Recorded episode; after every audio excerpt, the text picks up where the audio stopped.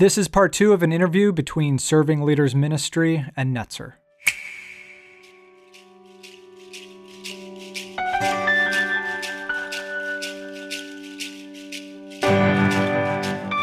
Dave and Tim continue in conversation about forgiving the church, about mental health, and about the need to submit to and be surprised by the gospel.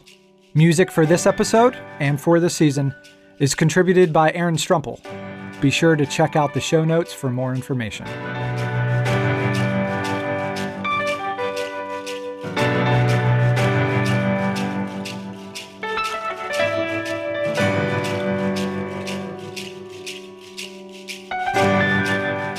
So, for both of you, I guess there's the question of there is the internal work that I, as a leader, need to do, that I need to face up to, that I need to seek out accountability. But what might be some strategies that you either work with congregations on to create a healthy environment or to help a leadership team think about the care for themselves and for the leaders? So, the, the communal environment of care and of accountability. When we go into a church to do a spiritual health assessment, what we're primarily looking at is what do healthy relationships look like? The, ch- the church is made up of people and God. God is the leader of the church. Christ is the leader of the church. And then he's building with people. We all, as living stones, are being built into a spiritual house. And then all the connectors between us and one another and us and God are the relationships. We always talk about that at Netzer as the ligaments. Ephesians 4 says we're joined and held together by the supporting ligaments. The joints or the ligaments or the mortar between the living stones, like all of those connectors are the things that when we come into a situation for health assessment, we say, God is calling us. The whole, all the commandments hang on this that we're loving God and we're loving one another. And so everything's about those relationships. So then the assessment, spiritual health assessment, is is the relationship with God, both the corporate relationship with God as a congregation and the individual relationships with God, are they healthy? And then are the internal relationships with one another very healthy. And one of the key relationships, of course, is going to be between leadership and the rest of the congregation. If there's there typically is some sort of line of division there between you know what is leadership and that could be in an elder led church or a pastor led church or whatever. And then sometimes that's between a pastor and the leadership team as well. Looking at those kind of those relationships becomes incredibly important to saying, are we really trusting and loving one another? Are we covenantally like bound together for one another with one another? Or are we really trying to, in the same way that Dave was saying, a pastor can squeeze things out of their staff or out of their people? And he was also saying earlier, a church or a leadership team can try to do that from a pastor, can try to squeeze things out of a pastor. And so we're looking at those places and saying, what does it look like to assume that God put us in one another's lives so that we need one another in order for the fullness of Christ to come out? And so our mindset has to be how do we empower the best out of that person rather than expect things that I need? Instead, how are we working together to see the fullness of Christ? That's not very practical yet. that was more philosophical, but it's just saying that's the perspective we come with. And, and I'm going to pause there, but that's the perspective by which we assess and then begin to put in practical things that could help us be more healthy. I love that, Tim. As I see it, one of the biggest problems in the church culture is emotional immaturity. That may not be too profound, but it's profound the idea that if we just learn the Bible without applying truths deeply in our hearts, and we can have a healthy church environment is just it's just false. So for me, one of the best things that I think a church can do is implement the emotionally healthy discipleship courses that I, have been teaching these for 10 years, 12 years now, actually, at, at my church at Providence, and using these as ongoing discipleship tools. Now, people think about discipleship in a pretty narrow narrow way. You know, think about like here's what Scripture says. Let me memorize principles. I think the the principle of emotionally healthy discipleship is that you can't be spiritually mature unless you're emotionally mature, and emotional maturity comes from you know a lot of different things, including taking a look, becoming emotionally aware of what you're feeling and doing, and th- your motivations of your heart, and also looking at wh- where you come from, your family of origin. How does your family impact what you do in church? How, how you handle conflict, how you listen to others, how you how you voice uh, objections to things. I think one of the problems is that we we are called into the church and we bring our family of origin into the church, the way we behave, and then we hurt each other and we are surprised. As opposed to discipleship looks like for me to sit and listen to somebody I disagree with. What does it look like for me to stop mind reading, assuming I know what you're thinking, I know the motive of your heart? You know, what do these things look like? So, so this, these courses teach those skills as well as the the idea of cultivating intimacy with Christ and knowing yourself, which are indispensable.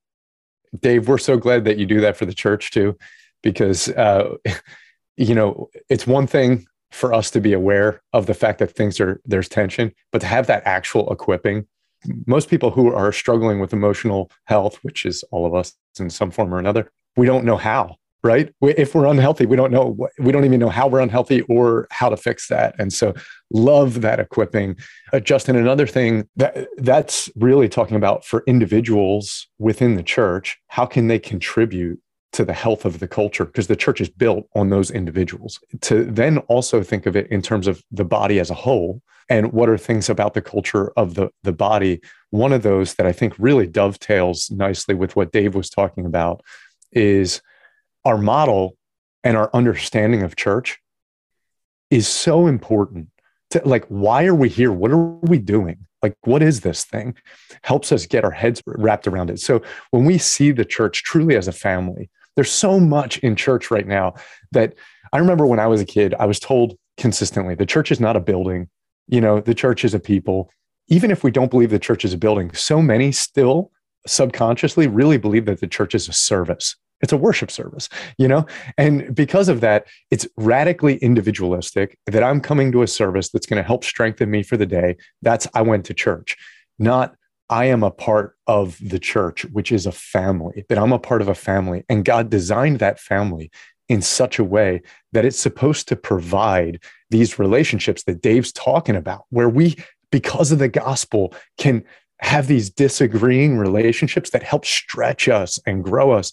And then what's the purpose? The purpose is that it's not that we're supposed to just accomplish something or we're just supposed to be good people, but that God's actually working to bring out the very best in each of us individually by our interfacing with one another. And then collectively, we're able to display the glory of God by how these relationships grow together. And that's something really, really powerful. But oftentimes, that's not how we view church. So that's not, we don't realize that's why we're actually a part of this thing. You know, it's not just to get a shot in the arm so I can go out and try to do better this week, you know? Yeah, Tim, you know, it's interesting. I think of one of the one of the goals for ministry leaders is to help people think they're not this isn't a consumer model. You know, you talked about the the service.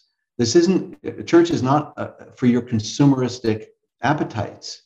It's really a place to to love and serve, worship God and have long-term meaningful committed relationships, loving relationships. And then the question is what does it look like to love each other? When Paul talks about forgiving each other, why is everybody surprised when we hurt each other or you know we're offending each other when in fact yes that's forgiveness is involved there when there's pain when you've been offended. So moving people from a consumer idea of church to a family idea that you know we don't abandon our family when we're, we're, we're we disagree with each other or we hurt but we learn how to walk with each other and love each other I think this is so important, Dave. I just I want to just camp out here for just a second because I think that that consumer model that you're mentioning and its interplay with the kind of performance based stuff of that can come in a pastor and when it comes to a church expecting a lot from a pastor all of those unhealthy patterns the reason we have this kind of model right of church is because we're trying to hit certain measurables that say something about us. And what we don't realize is that still very much working out a self righteousness model. When we receive gospel, when we believe that Christ loves us, we don't have to have a church that looks such and such. in order to feel okay about our spiritual life. Um, and but we have measurables that say, are we okay with God? And we all those measurables in a consumer model church where Sunday morning is the whole game, those measurables hurt us. But God actually gives us measurables in the church. And this is this is where when we have fear of people and we're looking for outward appearance, we want to perform in a way that if and and people will come to a church simply because they're like this church feels successful and i want to be a part of a church that feels successful because it makes me feel spiritually successful and and and so we'll hop around to a church that, that feels that way when in fact they're the the scriptures give us real measurables. You can't say that you love god but hate your brother right? And that if you love me then you will. And every outcome on the other side of that has to do with how we love one another, how we care for people, how we care for underprivileged people. And so there's these transformative things that happen when God's at work in our heart, drawing us into his heart and making us more sensitive.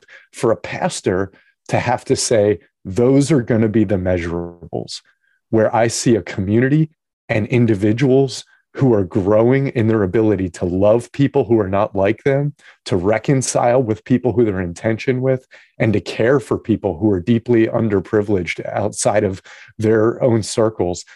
If those are the measurables, it's a real game changer. But those are the measurables if we fear God, not if we fear people.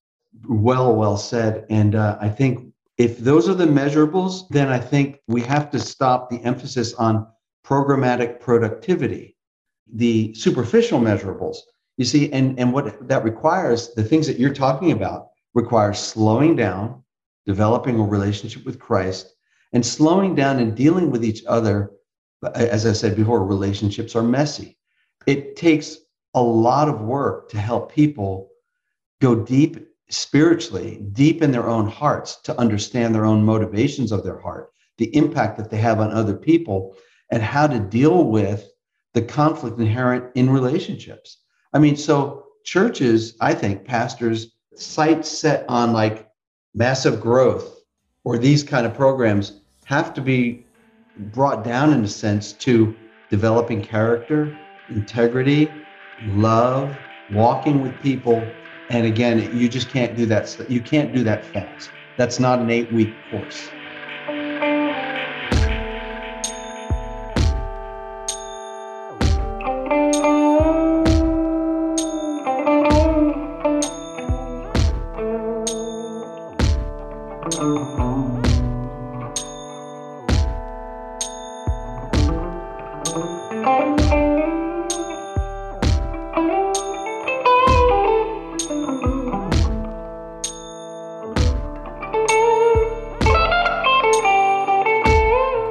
Dave, you just made a comment about how relationships and community are messy.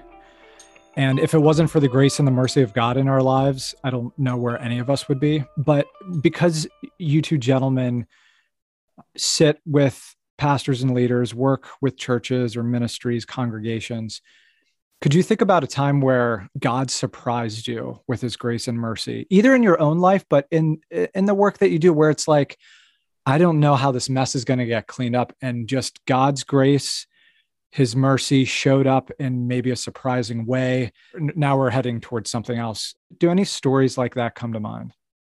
I had the privilege of helping mediate for a church some conflict that was taking place in the church, church wide, but also on individual levels. And the situation was essentially the daughter of a perpetrator who was serving jail time for sexually abusing high school kids in the church years ago.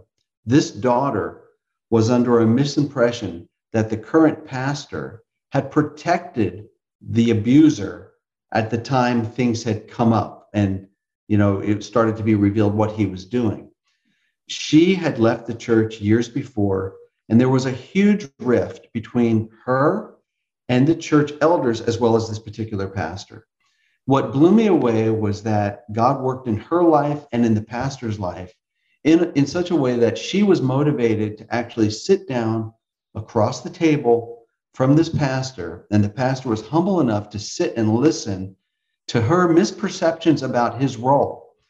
And I just sat back in tears. And, you know, I, I, don't think there was a dry eye in the room. Not that there were many people in that room, just them and, and some others, a couple others.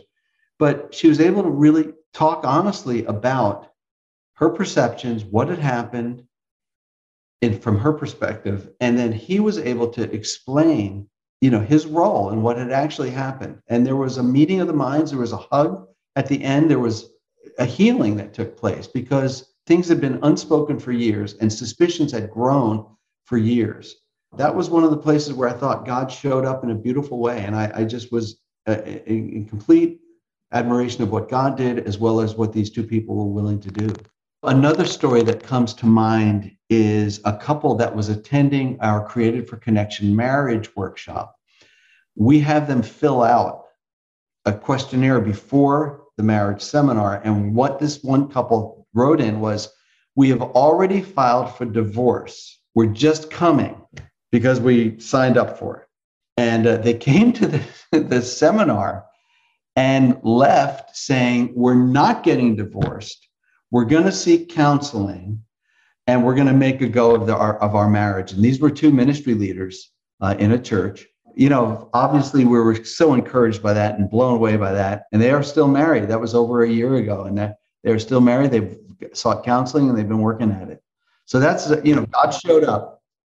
For me, a pattern of story that I want to talk about.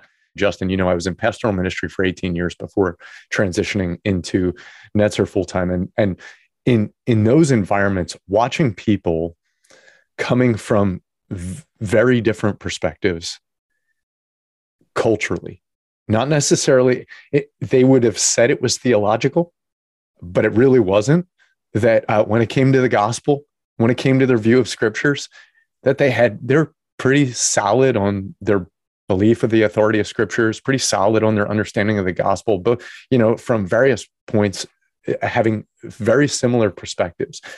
And yet politically might have been in a very different place. Might have come from a different neighborhood maybe had different ethnicity. This is not i say this is a pattern because part of this is like how do i tell any one story without talking about names or whatever um, but there's been many stories like this and so a person looks at a situation and says how in the world could a believer see it that way and then there's an assumption that that person either isn't a believer or is way off the rocker, you know? And and this could be in in reference to any sort of political issue. It could be in reference to an economic issue. It could be, you know, and then being able to talk with the, the bring those people into a room, facilitate a conversation that's saying, can you build from the ground up why you think this? And then the other person just watching. And at first, there's always that like they're just mad because it's like you're just making stuff up in order to try to convince me of your way. And then, you know, you kind of tease out like, yeah, but why do you think that? And you get a little deeper and a little deeper. And then eventually there's that moment where they see like, oh, I just saw it from their perspective. And uh, like one of the biggest places where I've seen this is in one person saying, Hey, look, I don't think racism is a real thing right now in our world. And someone else who's saying, like, here's my experience with racism. And then ha- having those two people talk together and say, hey, just because I have experienced racism doesn't mean that I believe in all the rhetoric that is secular around that uh, certain agendas related to that. And then another person being like, you know, just because I don't feel like I personally have a problem with someone with different color skin doesn't mean that I can't come to the conclusion that there's actually injustice in our world and that people uh, are dealt with very differently. And then coming to that place of camaraderie and realizing the biggest thing that just happened in the room is that we learned to listen to someone who we would have cut off and we learned something else. And I, I, think we've seen that pattern time and again, both with individuals in a congregation and also with leaders of, of congregations. Dave, I want to shift the conversation slightly. So, over the past decade or so, there's been this increased awareness of how mental health affects leaders. How would you encourage individuals, but also people that are listening that might be part of like ministry teams or they could be a board member how would you encourage them to incorporate the arena of mental health into their holistic spiritual formational values both for themselves but also for the organizations for the churches the ministries that they serve you know the idea of mental health can't be disconnected from all other aspects of what it means for us to be human right? Our mental and mo- emotional health and physical health are directly related to our spiritual health. I think there is a tendency or has been a tendency to sort of put a division there and say here spiritual health mental health over here in different categories as opposed to seeing an entire human being made in the image of god. I think counseling plays an important role in the overall approach to spiritual health and growth our psyche is a very sophisticated aspect of our heart our soul our mind and our strength and although god can intervene and do anything he wants at any time i think the ordinary means is that he uses people in our lives. So he uses counseling, for example, in our lives. I think we need others who are objective, who have more experience and training and can help us navigate some of the waters of emotion and thought that we can't navigate ourselves. Let me be honest with you when I started serving leaders ministries 15 years ago, my first brochure had services that we we offered and I put counseling at the bottom and I had legal consultations in there because I thought pastors would be afraid to say, well, I went to serving leaders because that means necessarily there's something wrong with me. I was very pleased, really from the get go, to see that pastors, most pastors that I've dealt with and run into, there's not that stigma. Uh, uh, it's a it's a great thing, and I've seen that less and less. So that it's not uncommon for me to counsel somebody. They invite me to their church and they introduce me as their counselor. You know, pastor gets up in front of two, a thousand people and say, I've been counseled by Serving Leaders Ministries. I wouldn't have anticipated that 15 years ago. Uh, in terms of uh, as an organization or church, I think it's really important to recognize from the pulpit that mental health is an issue. People suffer from depression and anxiety. In fact, most pastors I know su- suffer from anxiety. But, you know, I've preached sermons on depression and anxiety and burnout and soul fatigue and how to process emotions. I think it's so important for that to be normalized. I think it's encouraging for people. And then for, for key leaders in the church and staff to have access to counseling resources and to, to, to make it a normal part of the church life. So, for example, I know churches that have a budget and they say anybody on staff gets some free counseling if they need it and there's no stigma attached. So it's it, it's become so much more accepted, in at least in those circles that I've been running in. Tim, as as we wrap up here, we've talked about a lot of the dysfunction between church leaders and congregations. Ideal might be too strong of a word, but what do you see as being an ideal relationship between church leaders, pastors, and the congregation? Because we can get stuck in ruts, we can get stuck in patterns in those relationships what's something that's heading towards a more ideal relationship there's a lot that could be said there justin so i'm just going to name one one thing in particular it's very easy in codependent relationships to have unspoken contracts where we assume things of one another and kind of demand things from one another. I believe that in a really healthy relationship between a church leader and a congregation, we're not in a place of codependence, we're a place of interdependence, and we know it, which means that I don't need you in the sense that you owe me something. And that uh, that if you don't fulfill that, then I shouldn't be fulfilling that. That we, that kind of relationship is not going to lead to a, a healthy place. When we're in a place rather where we trust that God has blessed us with one another, and that there's there's a reason that we are placed in this place together we're trusting god. And that trust is that god god has a design here. And so whatever god's will is and what he's trying to fulfill we're assuming that it has one another involved. So as a as a leader i'm really listening to my congregation and i'm saying what's god doing in you and as a congregation we're assuming that we're, we're assuming God has a reason why these leaders are in place. And our primary objective is not to change one another. Our primary objective is not to get what we want out of one another. our primary objective is to assume that God's at work in one another and we're attentive to like what is God doing here with one another and there's that sense of trust growing among us. I think that's the ideal to say, you know, that we're we're all seeking the Lord, we're all pursuing him and we're trusting that God's got each of us in one another's lives for a really good reason. Dave and Tim, thanks so much for taking time to do this collaboration podcast. It's been great to hear from both of you, both the thoughts that are cohesive together and also the different nuances between how you approach things. That's been really great. I was wondering, Dave, as as we uh, as we close out here, would you be able to, you know, picture in your mind there's a pastor, a leader sitting across the desk from you, out of God's heart, out of the goodness of God from God's heart, what would be maybe a closing word of encouragement or exhortation that you would say to that pastor, to that leader uh, in the current context that we're in?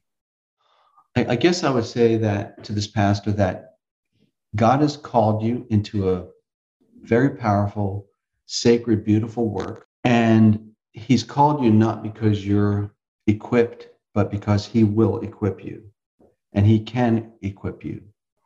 And that all of the insecurities and fears that you have inside need to be openly, honestly acknowledged and addressed before the Lord without shame and without guilt. But to trust God that He knows you, He loves you, that he, that He has grace for you, and that you should see yourself and all that you do through the grace filled eyes of Christ and not through a comparison standard or competitive standard or some standard that you've erected, but that God is pleased with you and will finish the work that He's completed in you, and that all you need to do is, is submit to Him, love Him, obey Him, and let Him work through you.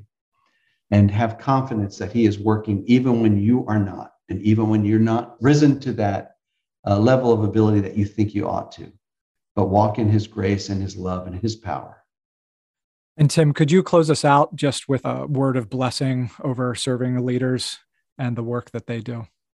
Yeah, before we pray, I just I just want to mention Dave again how much we appreciate you and all that you do in our region and the health that God uses serving leaders to bring to leaders in our area and to the church. And I just want to say also to any leaders who are there as as Dave was talking about mental health and was talking about how many leaders are are open now about their ability to receive counseling, to receive support for me, it's been a huge gift to the church to have serving leaders as one who's coming alongside of leaders. And I know there's other organizations too.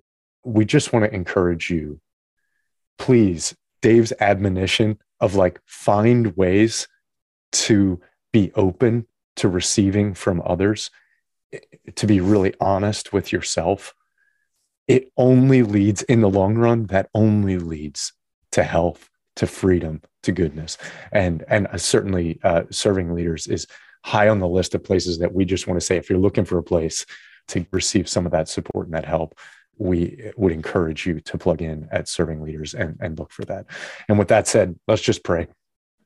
Father god we thank you so much for this time together. And we thank you for for your church. We thank you for the gift god that you've given us that of all the institutions, of all the organizations that are in our world, that there's something so unique about your church. And what's unique is that you're leading it, that you've designed it, and you've given us this good news in the middle of it that allows us, God, to have this promise from you that you can be working things out in and among us that wouldn't be possible in any other way than us being under the banner of Christ, connected with others who are in the same place, and you working things out in us that can bring us to a place of flourishing together. We thank you for that, God. Thank you for that. So we bless you, Jesus. Uh, we ask your blessing over serving leaders and over Dave, and and uh, thank you so much for his recent sabbatical. And just ask that uh, you continue to strengthen his own heart as he and his staff all work to strengthen many other church leaders' hearts as well. God, we bless you today as the leader uh, who has laid down your own life for us and stayed healthy all the way through because you submitted to your Father and stayed connected to your Father. We thank you for showing us the way. We trust you and love you. In the name of Jesus, amen.